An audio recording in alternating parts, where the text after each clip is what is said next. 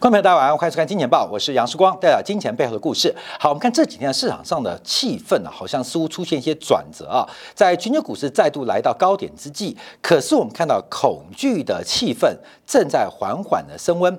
当然，主要反映的是即将在礼拜三、礼拜四北京时间，美联储的年终利率决策会议，在这一次会有什么样的说法？跟变化，那明天的金钱报，我们特别会用美国的短期的，不管是货币市场跟资本市场的这个呃呃利率水平来进行分析。美联储已经失去对于市场的控制，美联储的利率政策已经失去。对市场的控制，所以啊，我们看这个恐惧感飙升。我们看今天亚洲市场最新的变化。我们先观察啊，全球最大 carry trade 啊的这个资金来源啊，什么 carry trade 就是套利交易啊。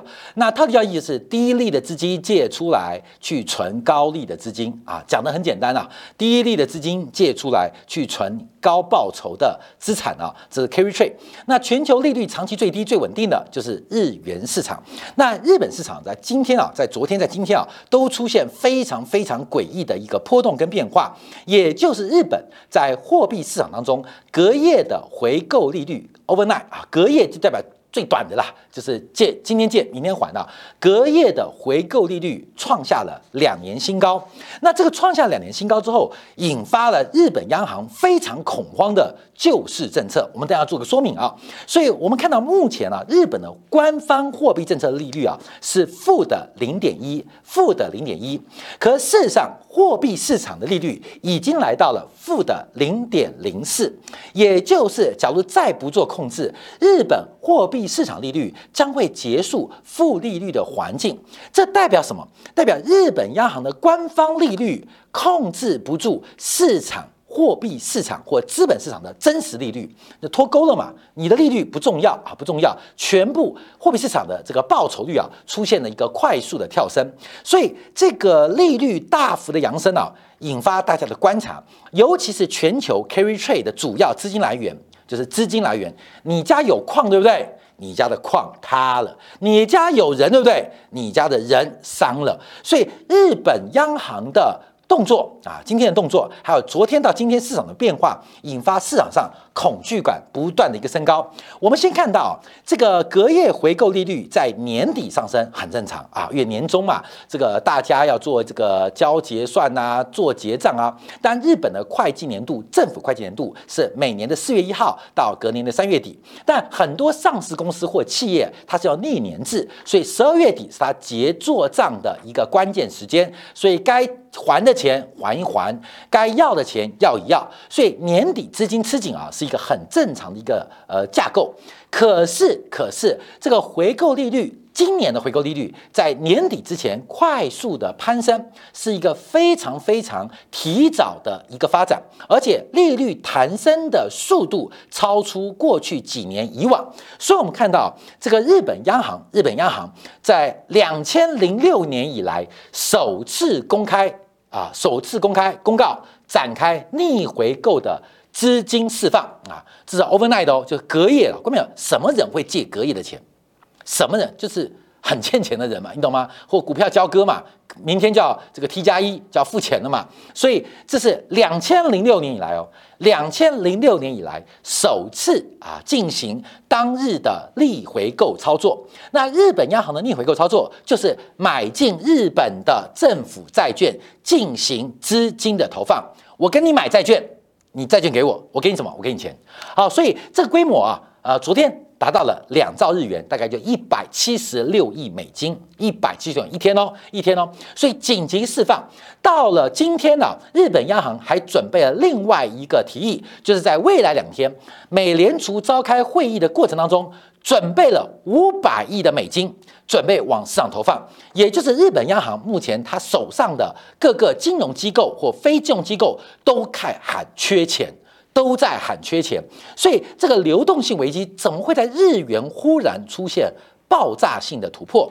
但日本央行这个发现的事情啊，有点晚了，因为日元过去这几周的一个表现出现了异常升值的发展，所以啊，日本日元流动性的收缩，也就是流动性危机，尤其是货币市场流动性危机，其实在上个礼拜就悄悄开始逐步的加温跟扩散。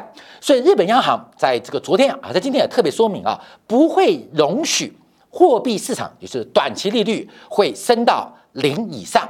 就是日本央行希望负利率的结构，可是目前从货币市场资金的紧张程度，非常有可能在日本央行这个挹注资金的这个前提之下，出现了一个突破百分之零的水准。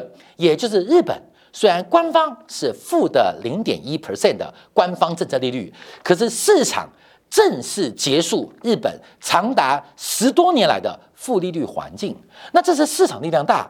还是日本央行力量大，现在正在做一个拉扯，所以我们看到过去几年，从两千零一十六年比较到今年二零二一年啊，我们一看到今年利率弹升的速度超出过去几年的一个变化跟发展，所以到底什么导致全球 carry trade 资金来源的日元市场忽然货币市场勒得很紧？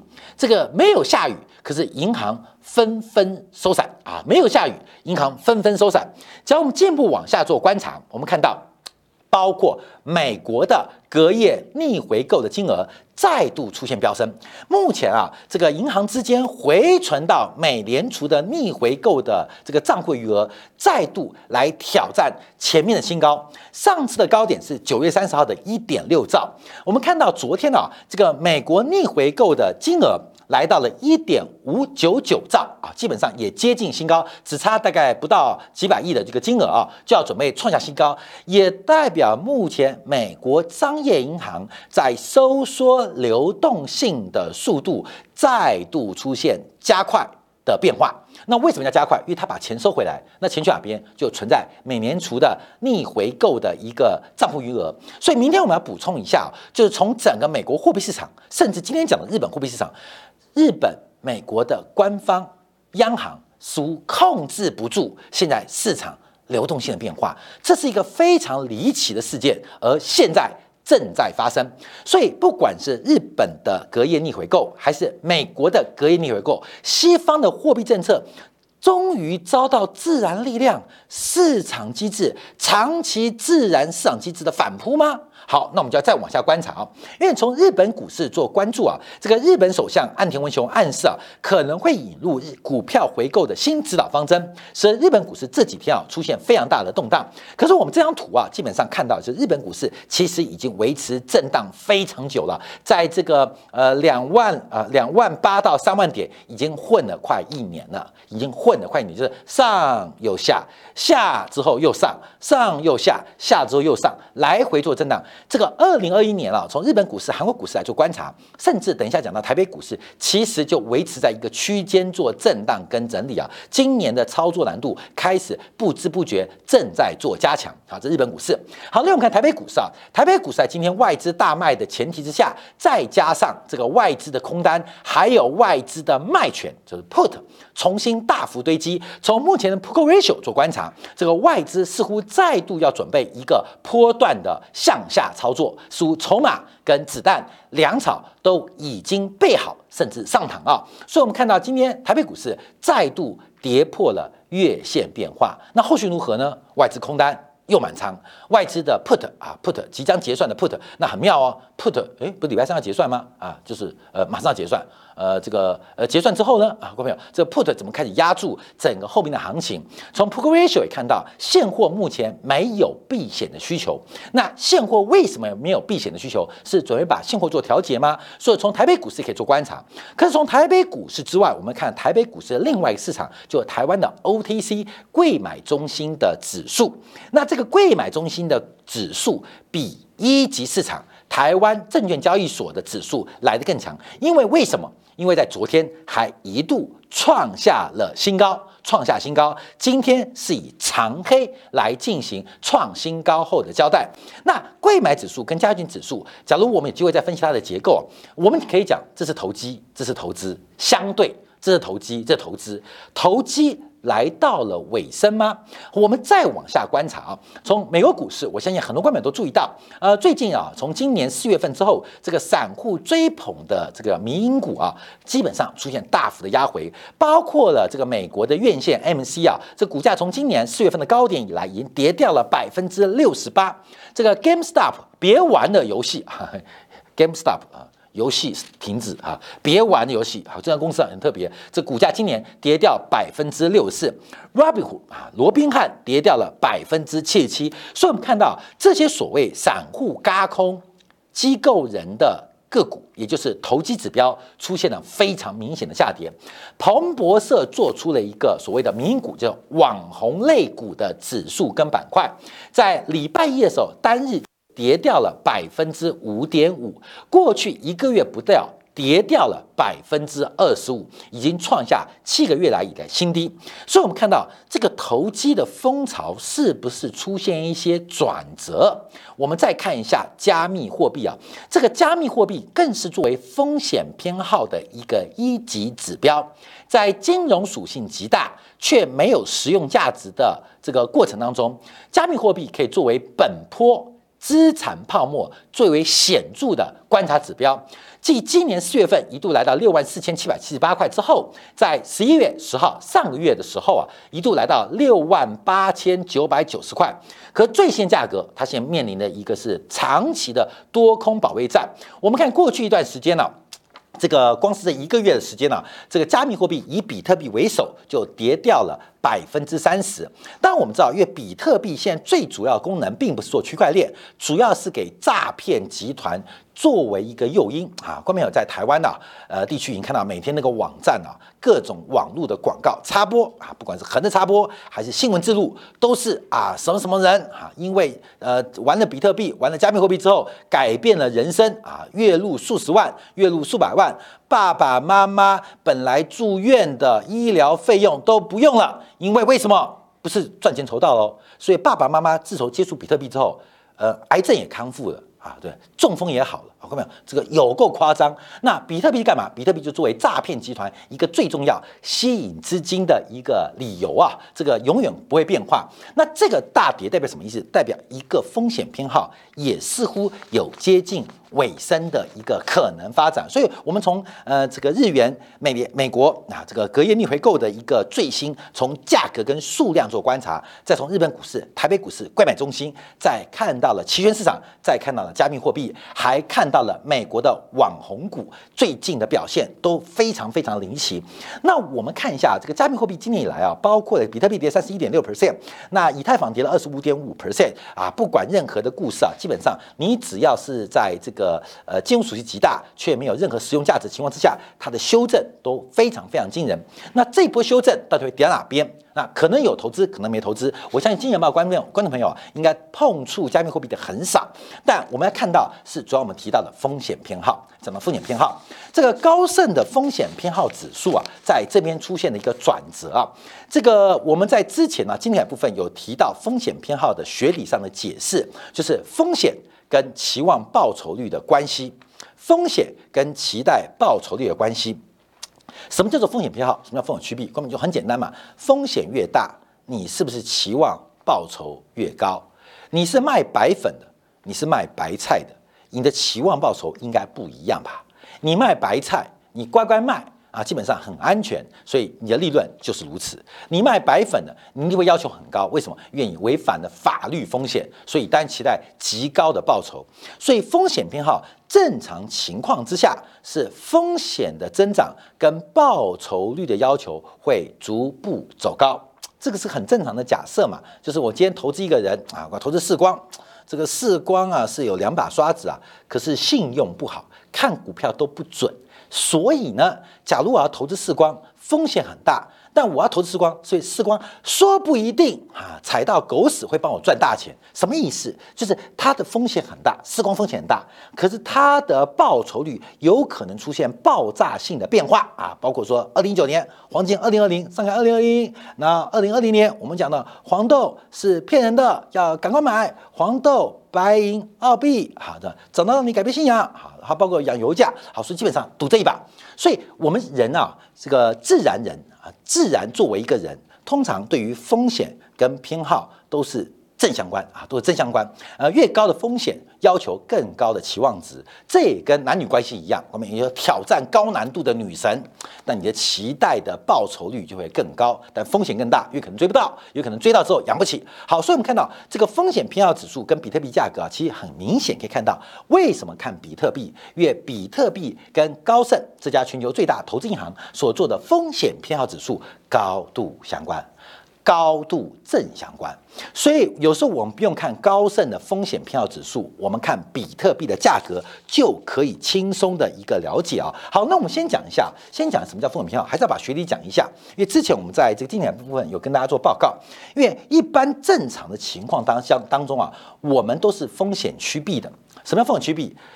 横轴是风险增加的幅度。纵轴是报酬率增加的幅度啊，增加的幅度，各位，你懂意思吗？这增加的幅度。所以，通常自然人，人之所以能够活在这个生物界当中，是因为我们对于风险是抗拒的，我们天生对于风险是趋避的。所以，一旦风险增加，我们需要更高的报酬率来进行交换，不然我干嘛冒？那么大的风险叫做风险趋避啊，风险趋避。所以一般呢，我们做金钱豹的节目，各位做金钱豹节目啊，金钱豹啊，金钱豹，报报报报报报报，这是这个节目叫做风险趋避啊，各位就是金钱豹风险趋避。那我们做金铁杆呢，叫做风险中立啊，各位金铁杆啊，铁杆啊，金金金金金铁杆叫做风险中立，就是我们要把这个风险跟报酬用专业衡量。那新视野呢？啊，干嘛？新视野，关妹，新视野就是一个风险偏好啦，基本上神经的时光，你每次讲什么政治啊？啊，关妹讲什么政治啊？所以基本上就是人生我们都做了啊。对于观众朋友啊，免费版的观众朋友，我们讲的是风险趋避，希望让大家能够趋吉避凶。对于金铁杆专业的观众当中，我们是用风险中立逻辑进行宏观模型的分析。那对于新视野的观众朋友来讲啊，观众朋友就不一样，就是讲大的，玩大的。我们人生叫立志做大事啊，做大事啊，所以叫风险偏好。所以虽然报酬率很低，冒着极大杀头的风险，我们也要干啊。人生观没有？所以我们看三个节目就有三个不同的逻辑。那我们通常自然人，自然成为一个人是风险趋避，这才会让我们。生命得到安全，可在财务当中，我们认为是风险中立的。那只要你把风险跟报价、报酬能够确定、能够锚定，通过方程式、通过模型、通过系统化的分析，其实风险是中立的。可是现在的市场就是风险偏好极高，基本上报酬跟所冒的风险是不匹配的，你懂吗？冒的风险跟得到的报酬是不匹配的，这就是一个风险偏好加强的过程。所以，我们提到，那市场上随着啊大家都赚钱，自然会对于风险的尝试会更靠近一步，像。之前啊，一个呃，有次我去这个游乐园呐，我看到一堆小朋友，一个小朋友就不想玩那个这个这个断头的这个呃呃呃云霄飞车啊，我就观察他啊，因为那是他们一个学校的校外的这个呃教学啊，就是一群小朋友，我看那个小女生就不敢玩，我看那小女生就不敢玩啊，不敢玩。那那个断头的云霄飞车啊，就是那个断，你关门做完就哦嘣哦就掉下去，那个呃那个 G 力很大啊，这个两 G 三 G 的这种云霄飞车坐起来很恐怖的，呃。心脏、肝、肾、脚都不是自己的那种感觉啊！我看那小女生，就是那个感觉很好笑。我在旁边吃冰淇淋看她，因为排队排很长。那个就一堆其他的也是小女生哦，就一直吵着她，叫她一起去做啊，一起去做。那她不想做，可是旁边的那些小女生，大概我看小五、小六啊，就怂着她，怂恿她去做。那当时我就看他做什么决策。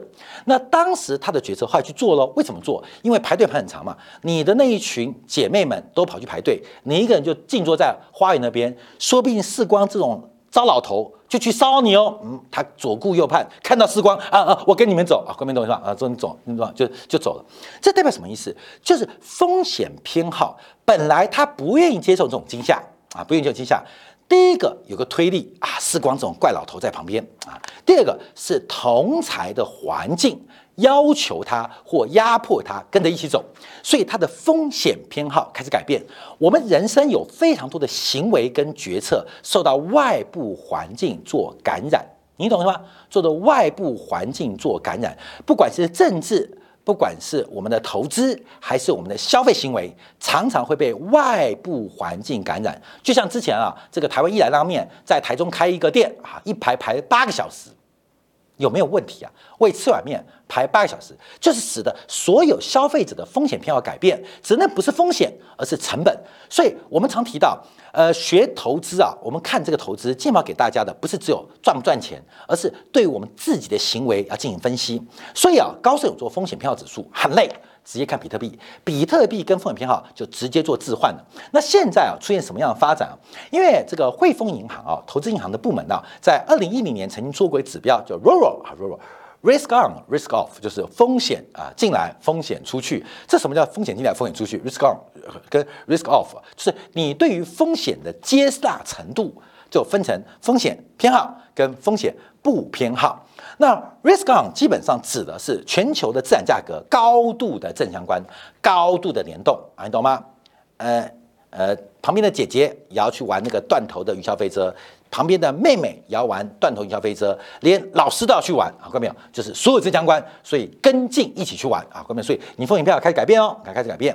那 risk off 就是他们几个相关啊，避险资产跟这个风险资产。出现了负相关啊，就是我不要玩，我去玩呃这个呃这个什么叫做呃呃这个木马骑那个音乐音乐木马啊比较安全，它是负相关，所以有时候这个乐园它的恐怖游戏越恐怖，我们有时看到那个那个木马那什么音乐木马是不是啊旋转木马。人更多，哎，旋转木马人多的原因是因为恐怖游戏太恐怖，这个反差一拉开来之后会变成 risk off，所以我们看到这是 HSBC 讲的 rural 指标，我们下次会把这张图来做分析，到底哪些是正相关，哪些是负相关？从这张图做观察，越红的是越高度正相关，那越淡的基本上是越高度负相关，所以从目前观察，从最近几天美债的变化。